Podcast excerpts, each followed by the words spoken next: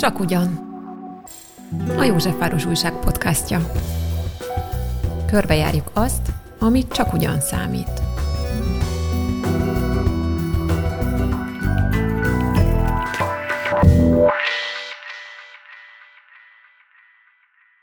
Üdvözlöm a hallgatókat, Bendrulvere vagyok. Mai témánk az alkoholfüggőség lesz. Mielőtt azonban elkezdjük, kérem Önöket, hogy iratkozzanak fel a Csak Ugyan csatornájára, hogy értesüljenek a legérdekesebb beszélgetésekről hétről hétre. Ma pedig arról fogunk beszélgetni, hogy az alkoholfüggőket hogyan tudják támogatni családtagjaik, barátaik, rokonaik a felépülésben, anélkül, hogy a kapcsolat megszűnne közöttük. Magyarul mi az alternatívája az alkoholfüggővel való totális szakításnak? Mit tehet egy függő, hogy megtartsa a családja egységét, és milyen háttere van az alkoholal való túlzottan is intim viszonynak. Vendégem Verdes Tamás, addiktológiai konzultáns, aki néhány korábbi interjújában azzal háborított fel egyes kommentelőket, hogy azt állította, nem mindig a teljes abszinencia az egyedül lehetséges válasz a függésre. Vagyis sem a függőnek, sem a családjának nem kell feltétlenül egyből azt várnia, hogy az általuk alkoholistának tartott férjük, feleségük, apjuk, anyjuk, barátjuk egyetlen kortyot se igyon holnaptól. Ellenkező esetben vége mindennek. Ugyanígy az alkoholfüggőnek is van lehetősége arra, hogy olyan szabályokat alakítson ki, amely a családi helyzetet legalábbis elviselhetővé teszi. De a beszélgetésben azt is nagyon szeretnénk kideríteni, hogy mit mutat meg az alkoholfogyasztó számára az, ha felismeri, hogy már függő. És mit mutat ez meg a hozzátartozóinak? Hello Tamás, üdvözlünk a stúdióban. Köszönjük, hogy elfogadtad a meghívást. Szia, köszönöm, hogy itt lehetek. Mielőtt rátérünk a fenti súlyos kérdésekre, elmondanád nekünk, mi is az alkoholizmus definíciója, vagy az alkoholfüggés definíciója, honnan kezdődik a függés? Mikor mondhatjuk meg alapozottan, hogy akár mi, akár a pasink, vagy az anyánk, apánk, barátunk már függőnek számít? A legegyszerűbb talán az, hogyha valaki úgy érzi, hogy problémás az alkoholhoz való viszonya, akkor valószínűleg az, és a legtöbben ezt érzik, tehát van erről egy szubjektív meggyőződésük. Ha ez nem elég valakinek, akkor felteti magának a kérdést, hogy az alkohol az része a mindennapjainak, és például feszültséget keltene benne az, hogyha azt kérnék tőle, hogy mondjuk három hétig vagy egy hónapig ne fogyasszon alkoholt. Hogyha erre a kérdésre azt érzi, hogy egy kicsit megemelkedik a púzusa, és hogy nehéz lenne neki kibírni ezt az időszakot, akkor szerintem érdemes gondolkodnia és foglalkozni az alkoholhoz való viszonyával. De hogy időközben pedig azt is szokták mondani, hogy az alkoholfüggés gyógyításának legfőbb gátja a hárítás, tehát az, hogy a függők maguk azt állítják magukról, hogy nem is függők.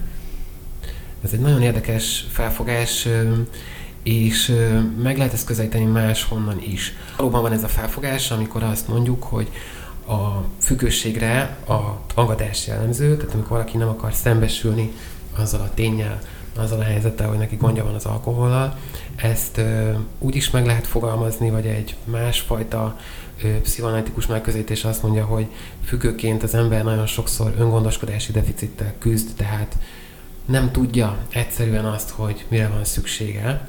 Ugye például Máté Gábornak a nagy könyv a sóvágás démona, aminek ugye eredetileg az a címe, hogy az éhes szellemek birodalmában. Ezt nagyon pontosan leírja. Az éhes szellemek azok, akik nem tudják, hogy valójában mire van szükségük. Tehát ez így van, előfordulhat az, hogy valaki nem tudja azt, hogy mire van szüksége, nem veszi észre pontosan azt, hogy neki gondja van az alkohollal. Ezért is mondom azt, hogy, hogy ha nem tudja ebből a szempontból megítélni, akkor tegye fel magának azt a kérdést, hogy mi lenne, hogyha a következő egy hónapban nem jutnék alkoholhoz, és ha azt érzi, hogy ez benne feszültséget kelt, akkor szerintem érdemes foglalkozni a kérdéssel, mert akkor ez azt jelenti, hogy, hogy, hogy talán túlságosan szoros a viszonya ezzel a szerrel. És hogyha mi úgy látjuk, hogy valamelyik ismerősünk vagy közeli hozzátartozónknak ezzel problémája van, mi honnan tudjuk megállapítani, hogy ez valóban probléma, vagy nem? Hát ugye van olyan eset, amikor ennek egyértelmű jele van. Tehát, hogyha van egy, van egy barátod, barátnőd, akiről látod azt, hogy mondjuk minden nap fogyaszt alkoholt, vagy a munkahelyen látod azt, hogy ö, folyamatosan, rendszeresen, másnapos, rosszul van, esetleg van, amikor lehet érezni is az, hogy alkohol szaga van valakinek, az ugye egy egyértelmű jel arra, hogy, hogy ő nagyon sok szert ö, fogyaszt. Máskor azért ez nem olyan egyszerű eldönteni, nagyon sokszor az is, hogy valaki nagyon aggódik azért, hogy valakinek alkohol problémája van, miközben annak a másik embernek valójában nincsen alkohol problémája. amit lehet tenni szerintem, például egy munkatársi, vagy egy ilyen nem annyira szoros viszonyban, ahol nincs együttélés, ott egyszerűen ki lehet fejezni a másik felé azt, hogy aggódunk érte, és megkérdezhetjük, hogy hogy van, van-e valamire szüksége, amit tudunk érte tenni. Ez nagyon sokszor, amikor egy ilyen kontrollálási szándék nélküli aggodalom kinyilvánítást tudok adni a másiknak, ez segít abban, hogy, hogy, hogy a másik meg tudjon nyílni. De alapvetően akkor tudok segíteni a másiknak, hogyha a köztünk lévő kapcsolatnak a minőségét javítom. És akkor nyílik tér arra, hogy a másik ezt a problémát megossza velem. És akkor ugyanígy van egy házastársi kapcsolatban, vagy egy apa-anya viszonyban? A házastársi kapcsolat, az együttélés, az egyháztartásban élő embereknek az ugye, az más. Mégpedig azért más, mert ott közvetlen azonnali hatása van az alkoholfogyasztásnak a családtagok életére. Ha mondjuk azt mondjuk, hogy van egy, van egy feleség, aki alkoholt fogyaszt minden nap, akkor az ő alkoholfogyasztása az hatással lesz a férjére és a gyerekeire. És az ott egy teljesen más ügy, ott nem érdemes ennyire finomnak és tartózkodónak lenni. Ha nem? Nagyon sok módja van annak, ahogy egy hozzátartozó segíthet a párjának. A, a legfontosabb dolog az, hogy mi az, ami reflexzerűen adódik, mi az, amiben általában így benne vannak ezek a családok, ezek a párok, ez pedig a nyaggatás, kérlelés, könyörgés, fenyegetés, szidalmazásnak a, az ilyen mókus kereke, ami nagyjából úgy néz ki, hogy hogy az ember elkezdi mondani a másiknak, hogy hagyd már abba az ivást, ne így áll, én ezt nem bírom, elhagylak, legyen itt most már valami más, vagy esetleg az is nagyon-nagyon gyakori, egyáltalán nem próbálják sehogyan megváltoztatni a helyzetet, és egyszerűen a nem szerfogyasztó családtagok elviselik, eltűrik azt, hogy ez a fajta működésmód jellemző a család egészére, és így le lehet élni egész életeket, 20-30-40-50 éves házasságok működnek ebben. A zsarolás, nyaggatás, kérelés, könyörgés, tehát egy nem hatékony módszere annak, hogy hogyan tudjuk segíteni a másikat, de nagyon fontos azt tudni, hogy ennek van módszertana, és tudunk segíteni a másiknak.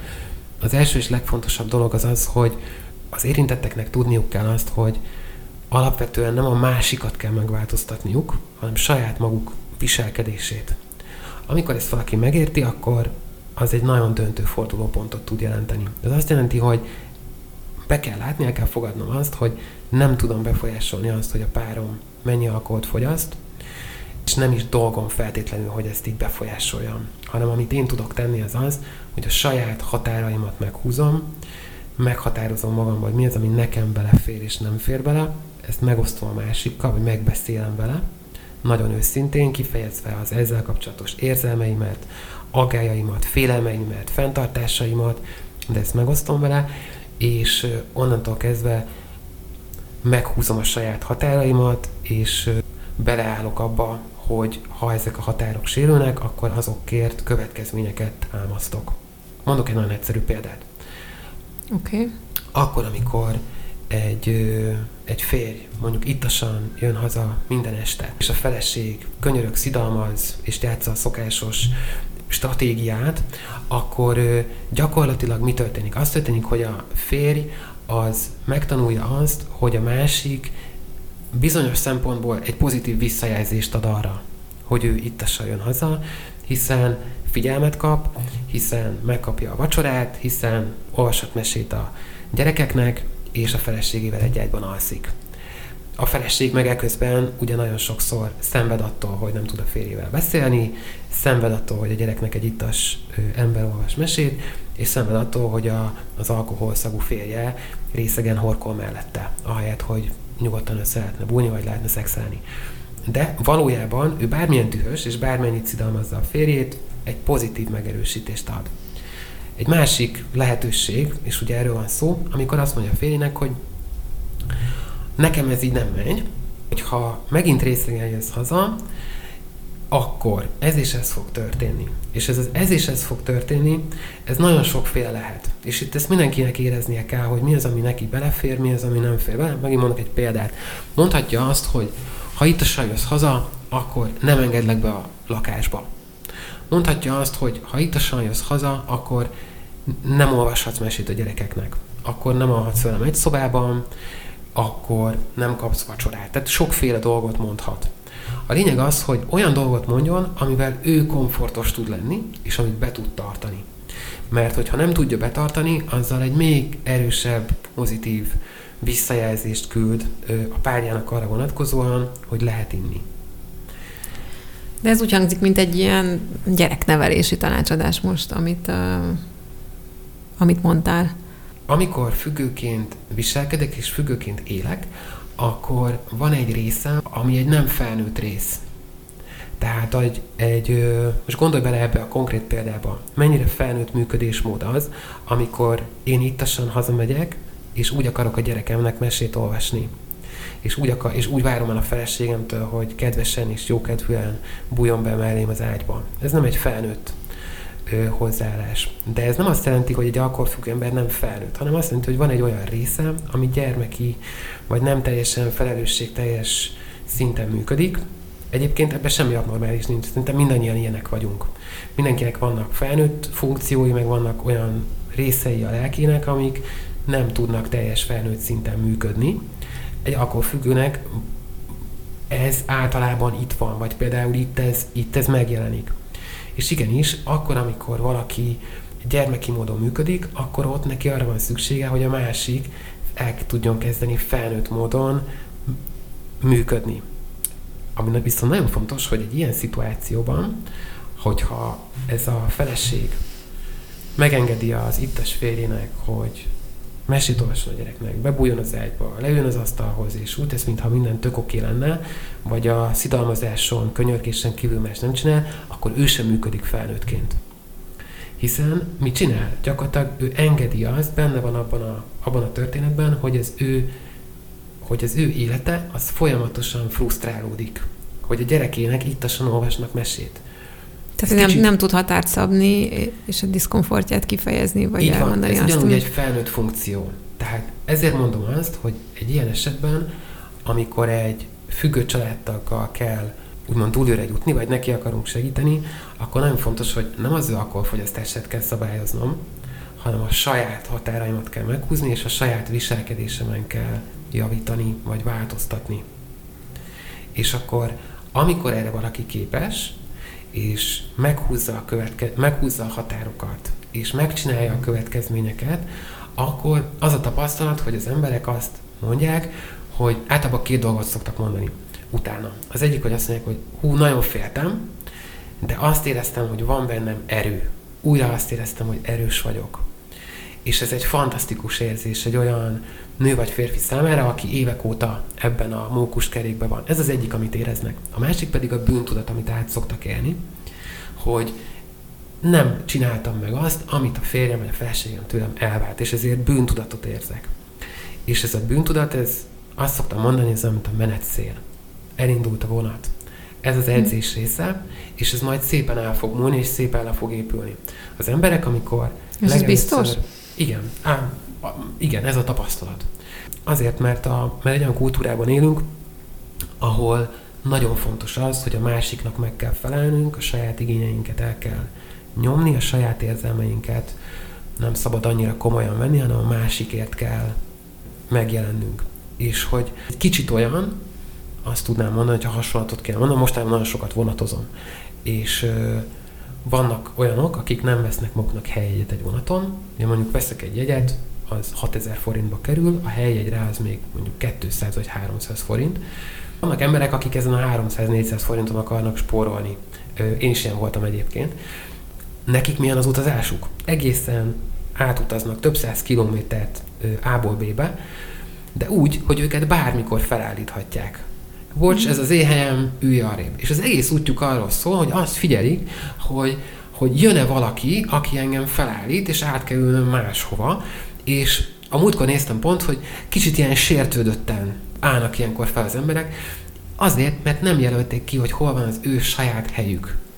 És nem húzták meg a saját határaikat. Egyébként ugyanabban az életben, ugyanabban a vonatúton vesznek részt, csak nincsen, nem, nem találják meg benne a saját helyüket, és nem tudják élvezni azt a szép tájat, ami mellett elsuhannak. És egy ilyen helyzetben az alkoholfüggő maga mit él át? Eleinte frusztrációt ér át. Tehát ez nagyon komoly frusztráció, amikor felborítják a szerződést, ami meg van kötve. Átmenetileg ez még a szerhasználatot is növelni tudja. Ez az egyik, amit valaki át. Ugye frusztráció és dű. Adott esetben ez egyébként nagyon ritka, legalábbis akik hozzám eljutnak, nagyon ritkán történik agresszió, vagy ez legrosszabb esetben verbális, verbális agresszió. Ezért nagyon fontos, hogy amikor valakivel dolgozunk, akkor a, az első beszélgetésem az egyik dolog, amire mindig rákérdezek, hogy ő lát-e bármilyen esélyt arra, hogy fizikai agresszió történhet, mert ha igen, akkor sem kell megváltoztatni ezt a programot, de akkor viszont be kell építeni a biztonsági elemeket, amik az agressziónak elejét tudják venni, vagy egy esetlegesen bekövetkező agresszió esetén tudja az érintett, hogy mit kell csinálni. Tehát ezt a hozzátartozó is beépítheti, illetve a függő is, aki meg akar gyógyulni, az is beépítheti? Igen, mind a ketten beépíthetik. Tisztázzuk, ugye most két esetről beszélünk, a, ha te vagy az addiktológiai konzultáns, ugye ha a hozzátartozó fordul hozzád, meg az alkoholfüggő, csak azért akartam ezt tisztában tenni, eddig csak a hozzátartozó szempontjából néztük ezt a helyzetet. Mindkét esetben van, vannak Igen. biztonsági lépések, amikor elkezdődik egy konzultációs folyamat, akkor az elején mindig átnézzük azt, hogy milyen fizikai veszélyhelyzetek vannak. Ez például a hozzátartozó esetében lehet az, hogy, hogy, a, hogy, a, hogy az ittas fél az agresszívé válik, akár a gyerekkel, akár a házastársával, vagy a szüleivel szemben. És akkor erre van egy elég jól kidolgozott protokoll, hogy mik azok a lépések, amiken végig kell menni, hogy ezt meg lehessen előzni, illetve a hozzátartozót fel lehet készíteni, meg lehet tanítani arra, hogy hogyan lehet megelőzni egy kommunikációs vagy egy eszkalálódó szituációban az agressziónak a bekövetkeztét. Ezek nagyon jól működnek, és ami nagyon fontos, hogy egy nagyon nagy magabiztosságot adnak az érintetteknek. A függők esetében ugyanez a helyzet megvan, ott is megnézzük azt, hogy mi az, ami vészhelyzet. Tehát ha mondjuk valaki azzal jön, hogy ő részegen szokta bántani a párját, vagy részegen szokott autóba ülni, akkor még mielőtt elkezdenénk azon dolgozni, hogy neki mi van a függőség hátterében, hogyan tudunk ebből kijönni, az első lépés az, hogy úgynevezett biztonsági tervet csinálunk arra, hogy tudjuk garantálni azt, hogy te soha többet ne üsd meg a feleségedet, vagy a férjedet. Mondanál konkrét példákat arra, hogy a, a hozzátartozónak mik ezek a biztonsági fogódzók, amiket mondjuk konkrétan tehet, illetve a, a függő mit tehet konkrétan, hogy soha többet ne üsse meg a feleségét. Hogy... Akkor az elsővel kezdem, mit tett a hozzátartozó? A hozzátartozó számára ilyenkor egy biztonsági tervet, biztonsági csomagot szoktunk összerakni, ennek több eleme van. Az első az maga a biztonsági terv. Mi történik akkor, ha veszélyben érzem magam? Ezek nagyon praktikus és gyakorlati dolgok. Legyen otthon egy bőröndöm. A bőröndben legyen benne három-négy napra való ruha, legyenek benne az irataim, vagy arról másolat, legyen benne egy sluszkulcs, legyenek benne alapvető higiéniai eszközök, legyen egy elképzelésem arról, hogy igen, és ez a, ez a bőrönd ez legyen összepakolva, és legyen benne az ágy alatt, vagy a szekrényben, vagy ha otthon nem érzem biztonságosnak, akkor a szüleimnél, vagy a barátaimnál. Legyen egy tervem arra, hogy ha otthon elindul egy ilyen szituáció, ami, ami, ami agresszióba torkolhat, pontosan milyen útvonalon fogom elhagyni a lakást, kit fogok először felhívni telefonon, hova fogok menni. És a gyerekkel mi lesz, nem? És a gyerekkel, hát ha van gyerek, akkor a bőrönbe természetesen gyerekjáték is, meg gyerekruha is kerüljön. Így van. Ez csak az egyik része. A másik része az, hogy hogy tudok kommunikálni egy olyan emberrel, aki kezd agresszívá válni.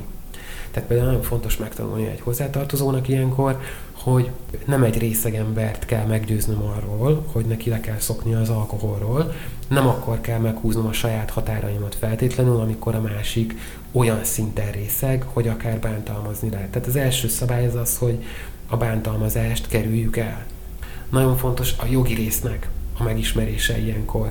Mi számít bántalmazásnak, mi az, ami bizonyítható. Mi történik akkor, ha megütöttek? Látleletet kell azonnal felvetetni. Nem feltétlenül azért, mert másnap a rendőrségre fog menni. A legtöbb hozzátartozó soha nem tesz feljelentést ilyen esetben, vagy nagyon ritkán, de ha van egy látleletem, azzal később is tudok rendőrségre menni, és meg tudom mondani a páromnak, hogy figyelj, van egy látlelet, most már bizonyítható, hogy te bántottál, legközelebb ennek tudatában csinálj bármit is. Ezek mind használható eszközök. És nagyon fontos, nagyon fontos az is, hogy, hogy hogy tudom magamat megnyugtatni egy ilyen helyzetben. Tehát nagyon sok apró technikából, meg apró részből áll. Ez nagyon lehet használni ezeket a dolgokat akkor, amikor agresszióak velem szembe. A múltkor egyébként rosszul kanyarodtam be egy, egy, egy utcába, és velem szembeni autóból kiszállt egy, egy hatalmas nagy ember, én vagyok nagy, meg különösebben izmos sem, kiszállt egy nagy izmos ember, és elkezdett velem nagyon-nagyon durván kiabálni. És ott is ezt olyan jól lehetett használni, ezt a kommunikációs tudást, és teljesen nyugodt tudtam maradni. Néhány évvel ezelőtt én nagyon megijedtem, meg beszoroltam volna, de fél perc alatt meg tudtam őt nyugtatni. De mit Tehát mondtál? Ez... Vagy hogy sikerült? Hát először is tudtam, hogy magamat meg kell nyugtatni, ugye ennek is van, ezt lehet használni légzéstechnikát, lehet használni testhelyzetet, és aztán az, hogy hogyan, hogyan beszélek vele, nagyon nyugodt, lassú hangon, én ott azt mondtam neki, hogy igen, valóban ez az én hibám volt, bocsánatot kérek, hogy tudom jóvá tenni. Aztán megint még egyszer rám volt, hogy, hogy te utolsó, nem tudom mi, akkor megint ugyanezt elismételtem neki, még nyugodtabb hangon, és akkor ő egyre halkabban kiabált. De neki szüksége volt arra, hogy nem tudom, 8-10-szer ezt elkiabálja, 8-10-szer én is ezt elmondtam neki, tehát visszajött a kocsiba, és ment mindenki a saját dolgára. Nem oldja meg mindig a helyzetet, de nagyon sokszor rengeteget segít azon, hogy egy ilyen helyzetet kezeljünk.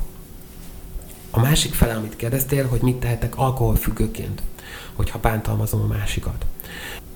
Nagyon sokszor lehet tudni azt, hogy mikor fog egy ilyen bekövetkezni. Tehát ha például elmegyek sörözni a barátaimmal minden héten, pénteken, és tudom azt, hogy amikor jövök haza hajnali háromkor, és bennem van hat sör, akkor én meg szoktam verni a feleségemet, és ezen, vagy előfordult már ilyen, és ezen akarok változtatni, akkor például a legegyszerűbb az, hogy nem megyek haza ezen az éjszakán, hanem a barátaimnál alszom. Ez tudom, hogy triviálisnak hangzik, de ez nem mindig jut az érintetteknek az eszébe. Hogy akkor nem kell hazamenni. Uh-huh. Mert egyébként, ha valaki bántja a feleségét, nyilvánvalóan alapvetően a feleség az áldozat. Tehát, hogy itt most nem arról van szó, hogy, hogy, a, hogy az elkövetőt és az áldozatot összekeverném. Természetesen a feleség az áldozat, a gyerek az áldozat. És a legjobb megoldás az lenne, hogyha ez a férfi egyáltalán nem inna. Mert akkor ez a nagyon messzire elkövető a helyzet. De ha ez nem lehetséges, akkor ne menjen haza. Vagy a feleséggel közösen szereljenek fel egy plusz zárat az ajtón, amihez a férnek nincsen kulcsa, és akkor ő nem tud bemenni. Az se lesz kellemes, amikor ő dörömböl az ajtón, de akkor el lehet vitetni a rendőrökkel. Tehát ez egy, ez egy, egy ilyen fekete-fehér mindent vagy semmit megoldás között, ezt kell megérezni, hogy nagyon sok plusz lehetőség van. De hogy ez elég kemény, azért ez is, amit mondasz, ugye elvitetni a rendőrökkel a férjet, ahhoz azért elkerő kell, meg elhatározás. Ha ezt megbeszélem előre a férjemmel, akkor sokkal kevésbé. Vagy át lehet hívni a szomszédot. Tehát, hogy ma, nagyon sok lehetőség van. Hogyha mondjuk olyan a lakókörnyezet, hogy vannak a közelben erős izmos barátok, ilyen is van, akkor azt mondjuk, hogy jó, a Józsi, hogyha megbeszéltük a Józsi, hogy nem jön haza, van egy kulcs az áron, de ha mégis hazajön, akkor viszont minden, itt van nálam két telefonszám, akiket fel tudok hívni, hogy jöjjenek át. Tehát nagyon sok lehetőség ö, tud lenni ilyen esetben, és azt ö, itt is hangsúlyozom még egyszer, itt is alapvetően a megvert ember az áldozat. De amikor egy ilyen történik, akkor az elkövető iszonyatos bűntudatot él át. És mindenre hajlandó. Azért, hogy ez ne ismétlődjön meg. Arra is hajlandó, hogy ő akkor többet nem iszik, tehát innen indulunk, de azt szoktam mondani, hogy az, hogy nem fogsz inni, azt nem tudod százszerzékig garantálni. Ugye a függőségnek ez egy nagyon fontos tehát gyakorlatilag ez a lényege, hogy nem vagyok abba teljesen biztos. Tudom fejleszteni a kontrollomat, de most egy nagyon bűntudatos állapotban meg tudom ígérni, meg tudom fogadni, de igazán ez egy önhazugság azt mondani, hogy ez nem fog még egyszer megtörténni. És az okos ember az nem arra köt fogadást, hogy nem lesz beteg, hanem életbiztosítást köt. És akkor, mi, akkor mit csinál ilyenkor egyébként az ember, ha tehát az, aki az elkövető, vagy aki bántalmazó? És másnap reggel úgy gondolja, hogy ilyet soha többet nem fog csinálni. És hogy, szörnyű bűntudata van. Hogy, hogy mit csinál? Hát, hogy úgy, mi az ajánlásod, hogy akkor mi a helyes ö, döntés, vagy helyes viselkedés, vagy kívánatos viselkedés ilyen helyzetben. Ahelyett, hogy megígérném, hogy esküszöm Erzsi, hogy soha többet nem nyúlok hozzád így. Ez egy hosszabb folyamat, ugye most csak az első alkalomnál vagyunk, amikor először találkozunk. Egy Értem, ilyen, tehát egy, tegyük fel, hogy utána el is ment egy konzultá- konzultációra. Elkezdünk dolg- persze, mhm. elkezdünk uh-huh. dolgozni. Az a cél, hogy hogy neki ne legyen szüksége alkoholra ahhoz, hogy az indulatait ki tudja fejezni. Ugye nagyon sokszor egy ilyen helyzetben azt mondják, hogy én egyébként egy angyal vagyok, a feleségem egy angyal, nagyon jóban vagyunk, de ez elő szokott fordulni fél évente egyszer. És ugye az alkohol az hogy most újra behozom az elhárító mechanizmusokat, ugye az alkohol ezt csinálja, hogy vannak elnyomott érzelmeim, elfolytott érzelmeim, és gyakorlatilag az alkohol az, ami segít ezt felszabadítani. Lehet, hogy valójában nagyon haragszom a feleségemre, csak a dühömet azt nem tudom neki szavakban elmondani valamiért, és ezért amikor nagyon berugok, akkor viszont ez a dű teljesen kontrollálatlanul jön ki belőlem. Ez egyébként tök érdekes, tehát hogy ez azért van, hogy ugye mondják azt, hogy mm, különböző típusú részeg emberek vannak, hogy van, aki vidám lesz, van, aki alszik, van, aki mérges lesz és verekszik. Ez mi miatt, mi miatt van, hogy, hogy kiből mit hoz ki? Mi itt az európai kultúrában alapvetően arra használjuk az alkoholt, hogy felazítsuk azokat, a, azokat az érzelmeinket, amik, ö, amik társadalmilag nem megengedettek. Ilyen a dű, az agresszió, szexualitás, a másikhoz való közelkerülés, ilyen az, amikor a, amikor a saját fájdalmat akarom átélni. Nagyon sokan azért arra használnak alkoholt, mert őket bántották, vagy bántják, vagy volt egy nagyon traumatizált gyermekkoruk. És a, az alkohol nagy mennyiségben segít ahhoz, hogy a nagyon fájdalmas, nagyon traumatikus érzelmekhez hozzá tudjak férni. Nagyon sokan így használnak. És ugye mondom, tehát, hogy most arról beszéltünk, hogy ha valaki alkoholt használ és alkoholos állapotban bánt mást, de nagyon sokan meg úgy használnak alkoholt, hogy őket bántják. Egy konzultációs folyamatban nem ritka az, hogy kiderül, hogy van egy házasság, ugye a problémás fél alkoholt fogyaszt, eljön, hogy ő le akar szokni, és akkor kiderül, hogy ő egy olyan párkapcsolatban él, ahol őt napi szinten verbálisan bántalmazzák. Ez nem jó benned, az nem jó benned, amaz nem jó benned. És akkor neki nyilván azt kell megtanulnia, vagy azt is, hogy hogyan tudja megvédeni magát, meg hogy akar ő egy olyan párkapcsolatban benne lenni, ahol őt bántják. Ugye az alkohol az azt csinálja, hogy nagyon gyorsan elviszi a fókuszt arról, ami a problémám. Az, ami rossz. Ami a nehézségem. Hm. Igen az emberek nem tudatosan nem akarják átélni az érzelmeiket, hanem alapvetően, alapvetően ilyen a kultúránk. Így neveljük a gyerekeinket, minket is így neveltek. Vagy hát ugye nyilván törekszünk rá, hogy ne így neveljük a gyerekeinket, de hogy alapvetően... Hát úgy, hogy ne éljük át az érzelmeinket. Éljük, hogy igen, tehát folyamatosan az érzelmeinket minősítjük, vannak jó meg rossz érzelmeink, ugye azt mondjuk, hogy szorongok, és igyekszem megszabadulni ettől a szorongástól. Szomorú vagyok, nem akarom érezni. Jaj, tudom, hogy nem kéne dühösnek lennem, de rengeteg ilyen kifejezés és szó van. Ne örüljél már ennyire, annyira idegesítő. Ne rohangáljál már körbe a lakásba örömödben. Tehát ez rengeteg ilyen van.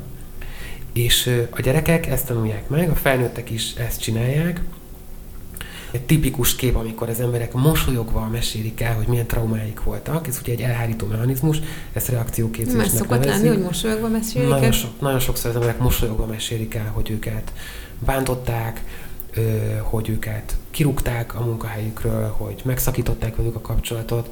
Ez egy nagyon, nagyon látványos és nagyon gyakori dolog egyébként. És az alkohol ebben remek partner, mert az alkohol segít abban, hogy hogy ez a fájt, mert attól még, hogy ugye nem tudom kifejezni, attól még az borzalmas nagy feszültséget csinál az az érzelem. És az alkohol pont ebben segít, hogy ezeket az összenyomott, elfolytott érzelmeket, amik úgymond be vannak zárva egy, egy nagyon szűk palackba, azoknak csinál helyet. Kitágítja a Tehát palackot. bizonyos jó. Ebből most azt mondod az, a, az alkoholt azt gyógyszerként használják az emberek. Tehát ez egy nagyon fontos dolog, hogy egy alkoholfüggő ember az alapvetően szenved.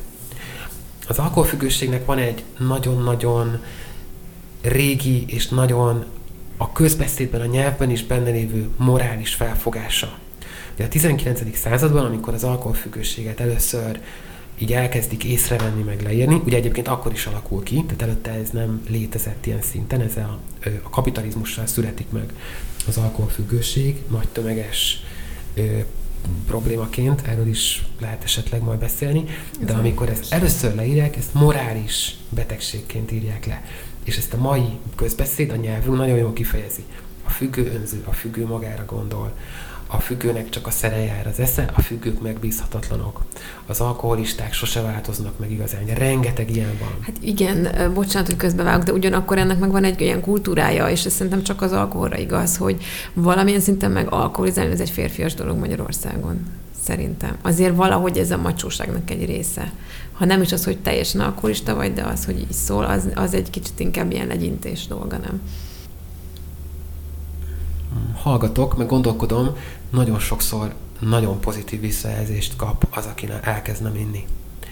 És ez egy nagyon meglepő tapasztalat, hogy azok a, azok a kliensek, akikkel dolgozunk, ők ugye eljutunk oda, hogy akkor el tud kezdeni nem inni, vagy keveset inni, és beszélünk arról, hogy milyen úgy elmenni a társaságba, milyen úgy találkozni a haverokkal, és nagyon sokan számolnak be arról, hogy hú, meglepődtek, azt mondták le a kalappal, hú, azt mondták, hogy hogy, hogy csináltam. Szóval van egy ilyen, van egy ilyen, valóban benne van ez a macsó férfiasság, de nagyon vonzó, és nagyon sokan megirigylik azt, amikor valaki tud nem inni. Nekem egy kicsit az az érzésem, hogy amikor egy társaságban beszólnak arra, hogy miért nem iszol, annak a mélyén az irítség van ott, vagy az értetlenség, hogy kicsit olyan, mint amikor valaki le tud fogyni, én is szeretnék lefolyni, nekem nem megy, és akkor ugyan már egyéb már még egy sütit. Nagyon sok pozitív visszajelzést kapnak azok De az egyébként emberek. ott szakítottalak félbe, hogy azt magyaráztad, hogy egy alkoholfüggő valójában szenved. Szenved, így van.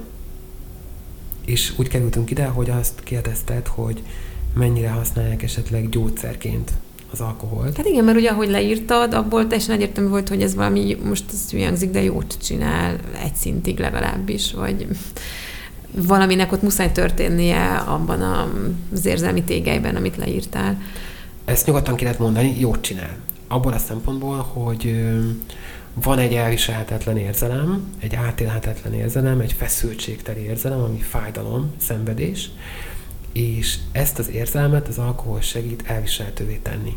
Tehát méltán állíthatjuk, hogy alkoholfüggő embertársaink, akár a pasink, akár anyukánk, akár a szomszéd, valami nagyon súlyos nehézségtől szenved. Az egy másik dolog, hogy ez felmenti -e vagy nem, de hogy ez valószínűleg így van.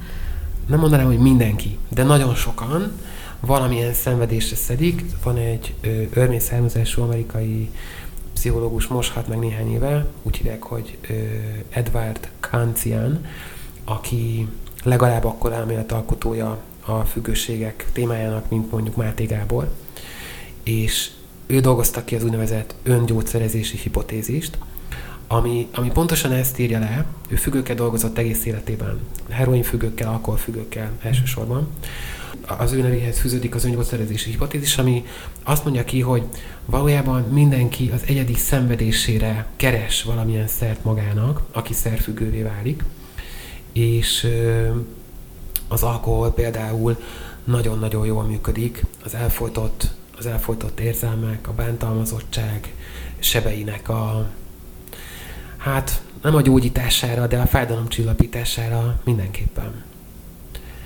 És azért mondom, hogy nem minden esetben, mert a, a függőségnek van egy másik nagy forrása. Az egyik forrás az a lelki szenvedés, a másik forrás az pedig a, az pedig a szokás. Az, hogy hogyan élünk, azt, azt nagy részt a szokásaink definiálják. És az alkohol az egy nagyon személy dolog abból a szempontból, hogy kőkeményen rá tud, rá tud kövülni az ember napirendjére. És van akinél az egyik nagyon meghatározó, van akinél a másik, van, akinél az egyiket, ha ki tudjuk mozgatni, akkor, akkor a másik magától is megoldódik, de nem mindenkinél. Tehát van, akinél együtt kell a kettőn dolgozni. És miért foglalkozol alkoholfüggőkkel egyébként? Mert ugye úgy tűnik, hogy mindenkinek van egy saját története ezzel kapcsolatban. Neked van ilyen?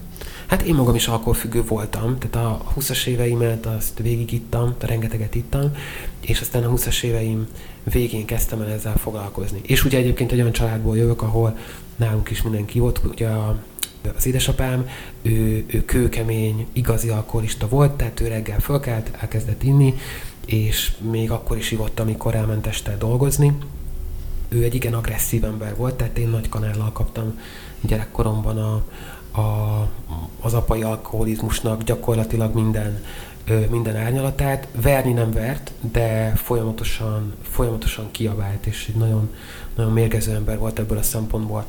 Az édesanyám pedig ő, ő nagyon félt édesapámtól, és ezért ő, ő is gyógyszert és alkoholt is használt, csak ő azért, hogy mondjam, más módon, ő, ő alapvetően erre a szolgásra, meg az édesapámtól való félelemre szedte szerintem ezeket a szereket, és nyilván a, a, ugye a női alkoholfogyasztásról, meg a női szerfogyasztásról tudjuk, hogy ez egy sokkal rejtettebb jelenség, mint a férfiak esetében, és azért ő is ezt elég jól rejtegette, és amikor aztán elváltak, akkor az ő szerfogyasztása az nem megszűnt, de hogy nagyon-nagyon gyorsan egy nagyon jól moderált szintre ment le.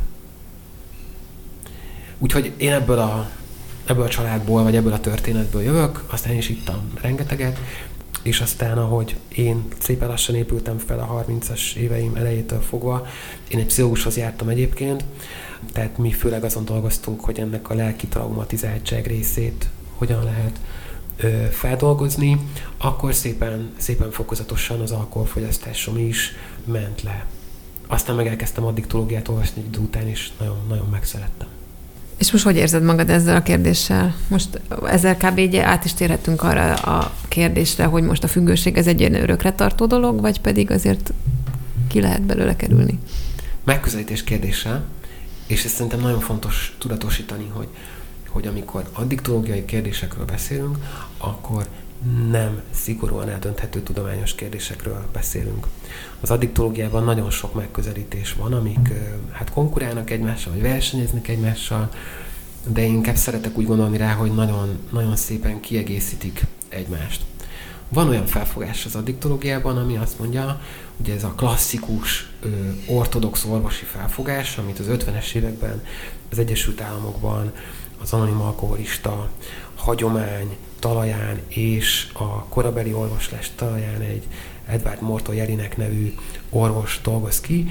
Ez azt az alkoholizmus definíciót adja, hogy az alkoholfüggőség az egy halálos kimenetelű, progresszív betegség, ami csak és kizárólag a teljes abstinenciával tartható tünetmentes állapotban, de valójában nem gyógyítható, mert ez egy diszpozicionális betegség, ami azt jelenti, hogy hajlam alapú, tehát azt mondja, hogy vannak bizonyos emberek, akiknek ha alkohol, alkohol kerül a szervezetükbe, akkor ők elvesztik a kontrollt, a kontrollvesztés fogalma rendkívül fontos ebben a megközelítésben, teljesen elvesztik a kontrollt, és nem tudják abba hagyni az ivást.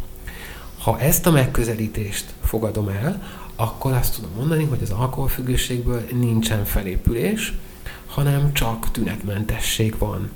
És egyébként ez nem zárja ki azt, tehát akik ebben a, akik ebben a paradigmában dolgoznak, ők, ők azt mondják, és szerintem teljesen igazuk van, noha a paradigma másik felé nem feltétlenül értek egyet, tehát hogy aki így épül fel, az is egy nagyon komoly önismereti utat jár be, és ez, ez biztos, hogy így is van. Szóval ez, ez az egyik megközelítés. És ez az, aminek része az, hogy a gyógyulás az kizárólag egy ilyen külső kegyelmi aktus során lehetséges, vagy, vagy fontos hozzá egy ilyen hitbeli fordulat is? Ez főleg az anonim alkoholista hagyományra érvényes. Ugye ott nagyon fontos a, az egyik első lépése az anonim alkoholista közösségben a felépülésnek, elismerni azt, hogy tehetetlen vagyok az alkohol függőségemmel szemben, elismerni azt, hogy tényleg nulla kontrollom van a fogyasztásom fölött, csak azt a döntést tudom meghozni, hogy akkor egyáltalán nem nyúlok alkoholhoz. A spirituális része az, én úgy látom, hogy ez egy ilyen választható dolog. Tehát a, az anonim alkoholista hagyomány az egy spirituális hagyomány, és most, amikor egy nem spirituális ö, társadalomban élünk, akkor ez nagyon sokak számára nehézséget jelent egy anonim alkoholista közösségbe való belépésre, hogy ő nem tud egy felsőbb lényhez, vagy egy felsőbb hatalomhoz fordulni. De azt is látom, hogy, hogy az anonim közösségek azért nagyon rugalmasak ebben. és ezért mindenkit bátorítanék, hogy aki szeretne kapcsolódni ezekhez a közösségekhez, de mondjuk ez visszafogja őt, menjen el és nézze meg, mert, mert ott is pont ugyanolyan emberek lesznek, mint ők, kétkezi munkások és nagyvállalkozók, egyetemi tanárok és takarítónők, tehát mindenki jelen van ezekben a közösségekben. Van, aki tud kapcsolódni ehhez a spirituális részhez, van, aki kevésbé, de az, hogy ezek a közösségek rendkívüli erőt tudnak adni a felépülésre, az ettől függetlenül igaz. Igen, és éppen azt fejtegetted, hogy van ez a fajta elképzelés az alkoholizmussal kapcsolatban, amelyik ugye az abstinenciát mint elsődleges, nem tudom, feltételt tekinti a leszokásnak, vagy hát nem a leszokásnak, hanem a függőségtől való mentességnek, és akkor ezzel szemben mi van még? Inkább azt mondom, hogy emellett. Emellett, igen, vagy emellett.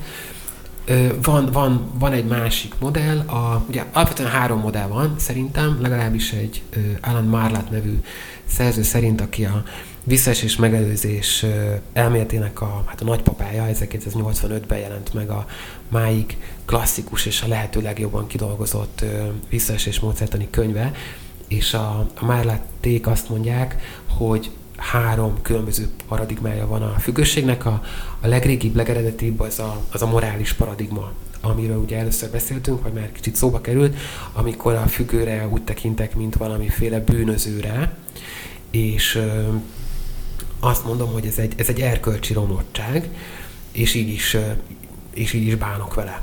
Ez a, ez a legeredetibb narratíva. A második narratíva az az orvosi. Erről az előbb beszéltünk. Az orvosi narratíva, vagy a klasszikus orvosi fogalom és az anonim alkoholista ö, megközelítés, ez két különböző megközelítés, de nagyon szorosan összekapcsolódnak, egyébként intézményes szinten is. Tehát például Magyarországon, ha az ember a, a Nyírő Gyula kórháznak az addiktológiai osztályán épül fel, akkor ott is részt vehet 12 lépéses csoportban, és támogatják a bent lévőket abban, hogy kezdjenek el csoportokba, anonim alkoholista csoportokba kiárni. Tehát nagyon szoros a, a kapcsolat, és ez szerintem, szerintem ez jó. Tehát, hogy nagyon, nagyon kevés olyan, olyan non-profit, civil vagy spirituális kezdeményezés van szerintem a világon is, ami ennyire közel tudott volna menni az egészségügyi ellátórendszerhez. Ez egy nagyon érdekes jelenség. Na, hm. és akkor a harmadik, ez pedig a marlatték úgy nevezik, hogy önkontroll paradigma, ami azt mondja, hogy nem feltétlenül kell ezt egy teljes kontrollvesztésnek látnunk, ami történik az alkoholfüggőség esetén, hanem valójában itt egy korlátozott, de erősíthető önkontroll funkcióról van szó.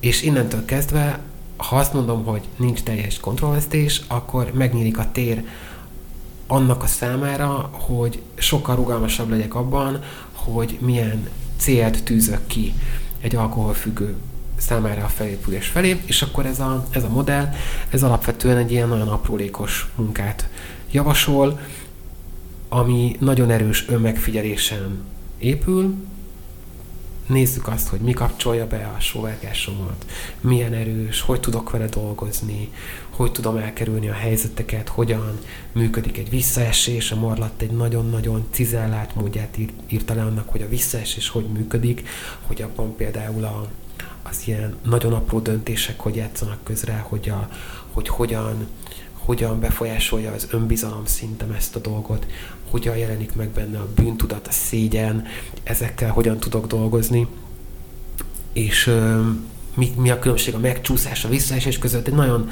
egy fantasztikus modell szerintem, amiben nagyon nagy a játéktér, akár arra, hogyha valaki kontrollátívást akar tanulni, akár arra, hogyha abstinens akar lenni. És erre esetleg mesélni egy konkrét példát, hogy mondjuk tegyük fel, hogy egy házaspárnak valamelyik tagjának van ez a problémája és mondjuk ők úgy döntenek, hogy a kontrolláltívás, hogy, hogy például azzal próbálkoznak meg, ők mit tudnak tenni, akár ha közösen próbálnak ezen változtatni? Milyennek a technikája? Sokféleképpen lehet. Ugye az, hogy valaki számára a kontrolláltívás fog-e működni, fog-e működni, vagy nem, az, az talán az alkohol lógia vagy az alkoholizmus tudományának az egyik legélesebb kérdése. Nagyon-nagyon kemény viták vannak ezzel kapcsolatban. És hogyha valaki azzal keres meg, hogy ő kontrollált szeretne tanulni, akkor először ezt a vitát szoktam ismertetni. Rendkívül izgalmas, egyébként tudomány történetileg is egy nagyon, nagyon izgalmas vita az, amit zajlik most már gyakorlatilag 70 éve, rendkívül régi, egyidős az orvosi fogalommal, amiről az előbb beszéltünk.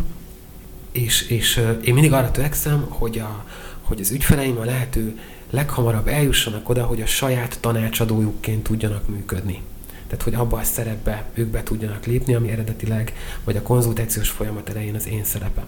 És ezért nagyon fontos, hogy az alkoholfüggőséggel kapcsolatban megismerjék azt, hogy milyen megközelítések, nézetek vannak. Azért is egyébként, mert a felépülés azt gondolom, hogy nagyon kevés olyan betegség vagy elakadás van, ahol ennyire döntően hozzájárul az, hogy mit tudok a problémámról, ahhoz, hogy aztán mennyire leszek sikeres annak a menedzserésében vagy a felépülésben. Szóval az első ez egy ilyen esetben. Tehát elmondom azt, hogy hogyan zajlott ez a vita, milyen megközelítések vannak, mi az, amit erről tudunk, kinek sikerül, kinek nem. Szoktam arra bíztatni az ügyfeleimet, és meglepően sokan vevők rá, hogy szakirodalmat, vagy ilyen vitairodalmat olvassunk erről közösen. És ez oda tud vezetni, hogy nagyon felelősségteljesen lehet döntést hozni ebben a kérdésben. Mert most arról beszélünk, hogy az abstinencia vagy a szívás csökkentése az, ami az útja valakinek. Igen, ugye van, aki azzal jön, hogy ő kontrollált ívást akar tanulni. És a kontrollált ívásnak van egy, illetve több módszertana, amiből tulajdonképpen lehet választani, vagy ezeket lehet vegyíteni egymással. Egy nagyon gazdagon kidolgozott módszertani korpusz van egyébként emögött. De én azt gondolom, hogy az nagyon fontos, hogy valaki tisztában legyen azzal, hogy, ez, hogy erről milyen, milyen, milyen vita van. Egyébként azért is, mert van ez a mondás, biztos te is hallottad, hogy megkérdeznek valakit, hogy, hogy lehet-e valaha egy alkoholistából szociális ivó. Megkérdezünk egy orvost, és akkor az orvos azt mondja rá, hogy hát ezerből egy. Ezt ők is fogják, ezt ők is meg fogják kapni, mm. és ez nagyon fontos, és ugye az, hogy ki ö, milyen sikerrel, meg eséllyel fog felépülni, az nagyon sok dolog befolyásolja, de ez mi az egyik, ami a legjobban meghatározza az, hogy mennyire magabiztos, hogy mennyire tud hinni magában, hogy mennyire felkészült és, hogy mondom, hogy mondjam, stratégia játékos ebben a történetben. És ez egyszerűen kell, hogy ő informált legyen ez szerintem hasonló ahhoz, ahogy az emberek orvosi döntéseket hoznak. Hogy például egy nő el, egy nő el akarja dönteni, hogy ő otthon szeretne szülni, vagy pedig kórházban szeretne szülni. Ahhoz, hogy ezt a döntést meg tudja hozni, ahhoz neki arra is szüksége lehet adott esetben, hogy el tudjon olvasni ezzel kapcsolatos történeteket, irodalmat, és akkor sokkal inkább tud ö, egy olyan döntést hozni, ami információkon és megbízható tényeken alapul. És ez itt is nagyon fontos.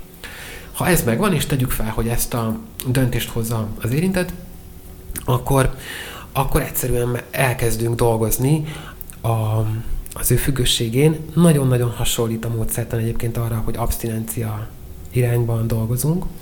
Sokkal kevesebb a különbség, mint, amennyi a, mint amennyit gondolnánk.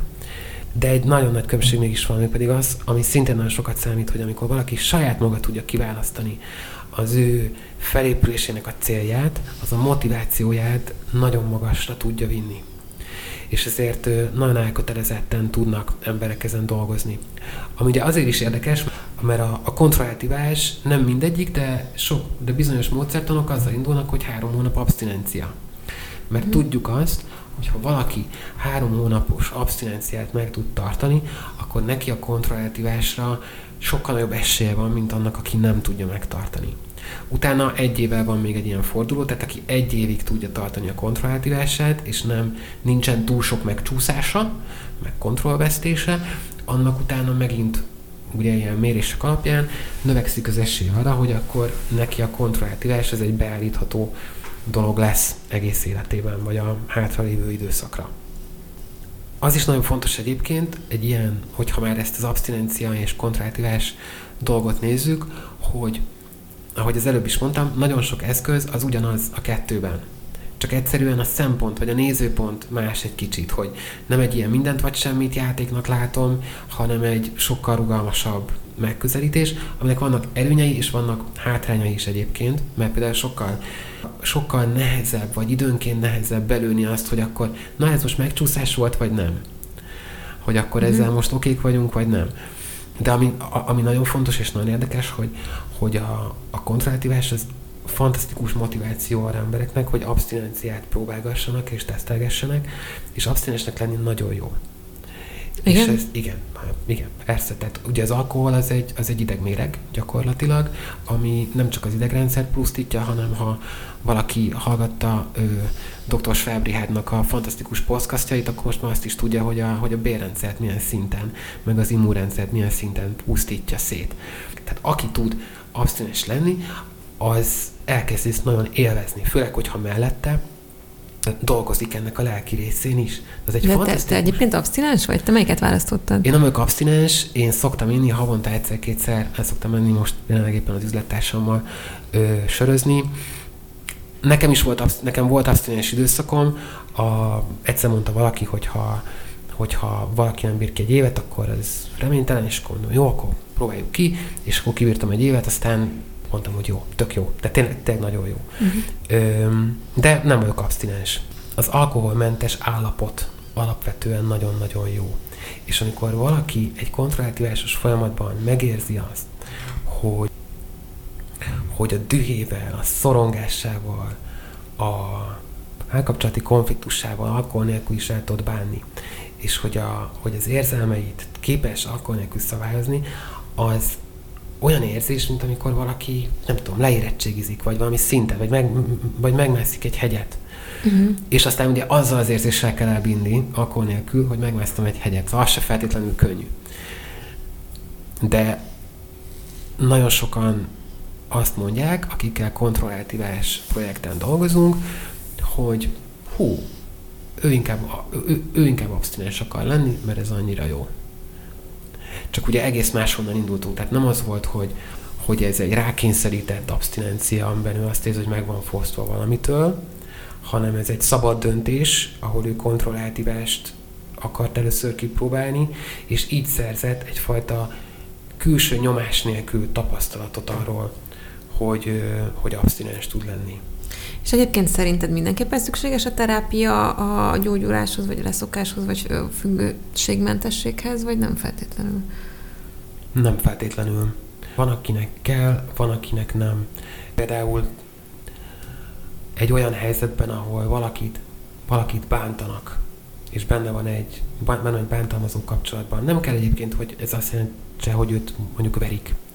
Elég az, hogy mondjuk a, az apósomnál vagyok alkalmazott, és az apósom minden héten egyszer elmondja, hogy hát azért ezt a üzleti tervet meg lehetett volna csinálni szebben, és egyébként is hogy néz ki a házatok, és a feleségem pedig valamilyen arra ragaszkodik ahhoz, hogy az apósomnál legyek alkalmazott, egyébként meg ebéd közben mindig belém folytják a szót. Tehát ez bőven elég ahhoz, hogy valaki azt mondja, hogy akkor ő az ívást választja. Mm. És hogyha valakinél ez, ezen elkezdünk dolgozni, és ő felismeri azt, hogy nek nem, nem kell az apósánál dolgoznia, mondhatja azt, hogy ő kikéri magának, hogy belefolytják a szót. Egyszerűen például kitalálunk el egy megoldást. Azt mondjuk, akkor állj fel az asztaltól, és menj ki, és ebédelj egy étterembe mindegy, akármi, de hogy valami legyen, akkor nagyon sokszor az van, hogy azt mondja, hogy úristen, ezt megcsináltam, és tök nyugodt vagyok.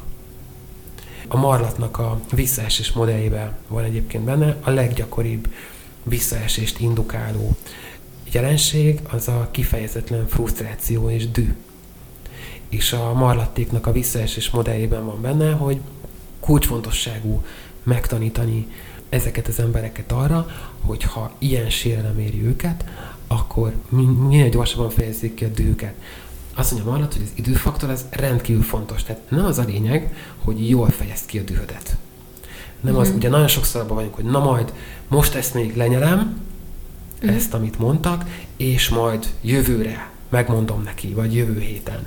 És akkor azt lehet csinálni, csak ugye ennek az az ára, hogy mindaddig, amíg az a jövő év vagy jövő hét eljön, ezt a feszültséget és frusztrációt viszem magamban. Az én érzelmi rendszerem, az én idegrendszerem menedzseri azt, hogy a másik engem bánt. A másiknak a, az agresszióját például, amihez neki nincs joga. És hogyha meg tudom tanulni azt, hogy először is neki ez nincs joga, másodszor nekem jogom van kifejezni a dühömet, harmadszor pedig meg is csinálom, akkor ezek az emberek nagyon könnyen el azt mondják, hogy ja, akkor nekem teg nem kell alkohol, most már engem tisztelnek.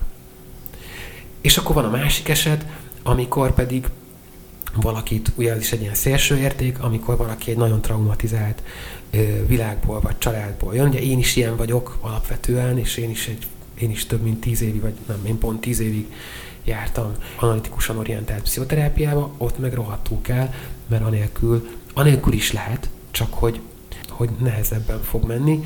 És ami nagyon fontos egyébként, hogy ugye nagyon benne vagyunk ebben, a, ebben az ilyen pszichológus hagyományban, hogy a pszichoterápia az az, amikor ülünk szemben egy fotel, tehát van két fotel, mm. és akkor szemben ül a pszichoanalitikus, vagy a pszichológus és a, és a, és a páciens. Azért az fontos tudni, hogy ugye ettől azért rettem nekem nagyon sokat, mert egy pszichoterápiás folyamat az tényleg lehet tíz év, én is addig jártam. De most már az elmúlt 15-30 év idegtudományos és pszichológiai kutatásai nagyon sok olyan módszert hoztak felszínre, amik ezt az időt rendkívüli módon le tudják rövidíteni. Valaki megnézi például, hogy a Máté Gábor milyen más szerzőkkel, alkotókkal dolgozik együtt, akkor ott pont meg is találja őket. Tehát ez a Bessel van der Kolk, akinek a fantasztikus könyve elérhető magyar nyelven is az a címe, hogy a test mindent számon tart, vagy Péter Levine, a tigris felébresztése című munkája. Ezek rendkívül komoly idegtudományos kutatásokon alapuló pszichoterápiás módszereket fejlesztettek ki, amik abban különböznek döntően a pszichoterápiás klasszikus elméletektől, hogy az emberi testet is, a mozgást is, az érintést is bevonják a munkába, és ezért sokkal gyorsabban, eredményesebben tudják úgymond szállítani azt, amit egyébként egy pszichoterápiás folyamat nagyon sokszor tud. Én nem azt mondom, hogy ö, egyikhez vagy másikhoz kell menni, de azt jó szívvel ajánlom mindenkinek, hogy hogyha olvasott Máté Gábort és szimpatikus volt a számára, akkor ezeken a szerzőkön is érdemes, ö, érdemes tovább menni. Azt akarom megkérdezni, hogy van abban valami rendszerszerűség, hogy kik választanak partnerük külfüggőket, vagy a függők milyen partnereket választanak? Lehetséges, hogy van. Van olyan elmélet, ami azt mondja, hogy van. Amire szerintem inkább érdemes koncentrálni az az, hogy ha már benne vagyok egy ilyen helyzetben, akkor mit tudok csinálni. Tehát, hogy nem akarom megkerülni a kérdésedet, de én erre most nem tudok se igennel, se nem válaszolni. Vannak olyan emberek, akik... És, és mit tudok csinálni? Hogyha egy ilyen embert választottál párnak, aki egy, tehát ha mondjuk választottál egy alkoholfüggő hát igen, igen. Lehet, lehet dolgozni azon, a pszichológiai kérdésen, hogy miért választok ilyen párt. Ennek biztos, hogy van értelme és lehet dolgozni azon, hogy a mostani párkapcsolatomban kijelöljem a saját határaimat, és úgymond elfoglaljam a saját helyemet a vonaton.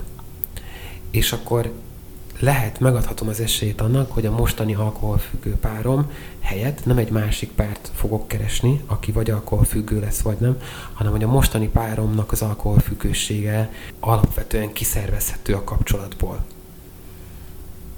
De ez eléggé kell szeretnem a mostani páromat. Azt hiszem. Én azt mondom, hogy magadat alapvetően.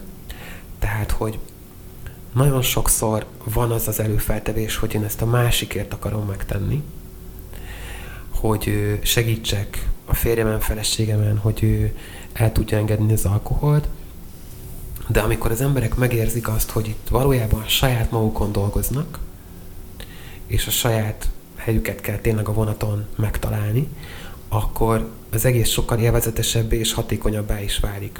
Tehát, hogy ebből az áldozat szerepből kell kimozdulnia egy érintetnek ilyenkor, mert valójában az van, hogy ő is kötődik valamilyen szinten talán az alkoholhoz. Tehát aki lehúz 10-15 évet, vagy akár, tehát hosszú időt egy olyan kapcsolatban, aminek az alkohol ilyen szinten része, ott valójában olyan, mintha úgy élni azt a kapcsolatot, hogy van még egy szerető a lakásban, akit ő nem akar. Tehát ha valakinek oké az, hogy van egy szerető a lakásban, akkor oké, tehát úgy is teljesen lehet élni, de hogyha valaki úgy érzi, hogy ez szenvedést okoz a számára, akkor azért lehet tenni, hogy azt onnan ki lehet költöztetni.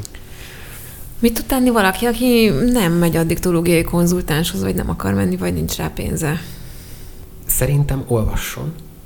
Az olvasás az fantasztikus. Tehát a legolcsóbb és a legeredményesebb módja az ismeretszerzésnek, és járjon, és érdemes közösségbe járni. Mármint anonim alkoholisták, vagy bármi más, amihez hasonló? Bármilyen közösségbe. Tehát, hogy ö, én azt szoktam mondani, hogy az én megközelítésem, az én koncepcióm, az például nem egyezik az anonim alkoholista megközelítéssel. Milyen tisztelem ezt a hagyományt, de nem az én világom. Ugyanakkor nagyon sok ügyfelemnek mondom, hogy egyszer menjen el és nézze meg. Ne járjon úgy, hogy tíz év múlva elvetődik oda, és azt mondja, hogy a rohadt életben nekem tíz éve itt kellett volna lennem. Menjen el most, nézze meg, hogy jó-e neki, vagy nem. Menjen el két-három helyre, nagyon sokféle anonim közösség van. Van, amelyik spirituálisabb, van, amelyik kevésbé, de alapvetően mindegyik nagyon nyitott.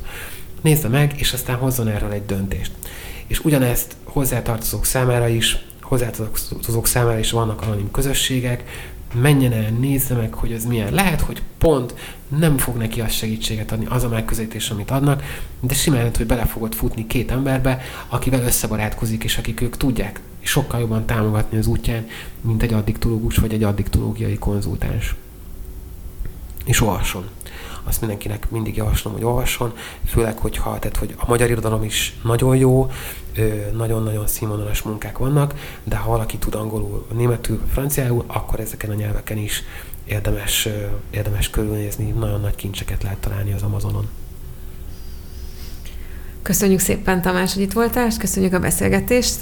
Én is köszönöm. És köszönjük hallgatóinknak, hogy velünk voltak. Hallgassanak minket máskor is.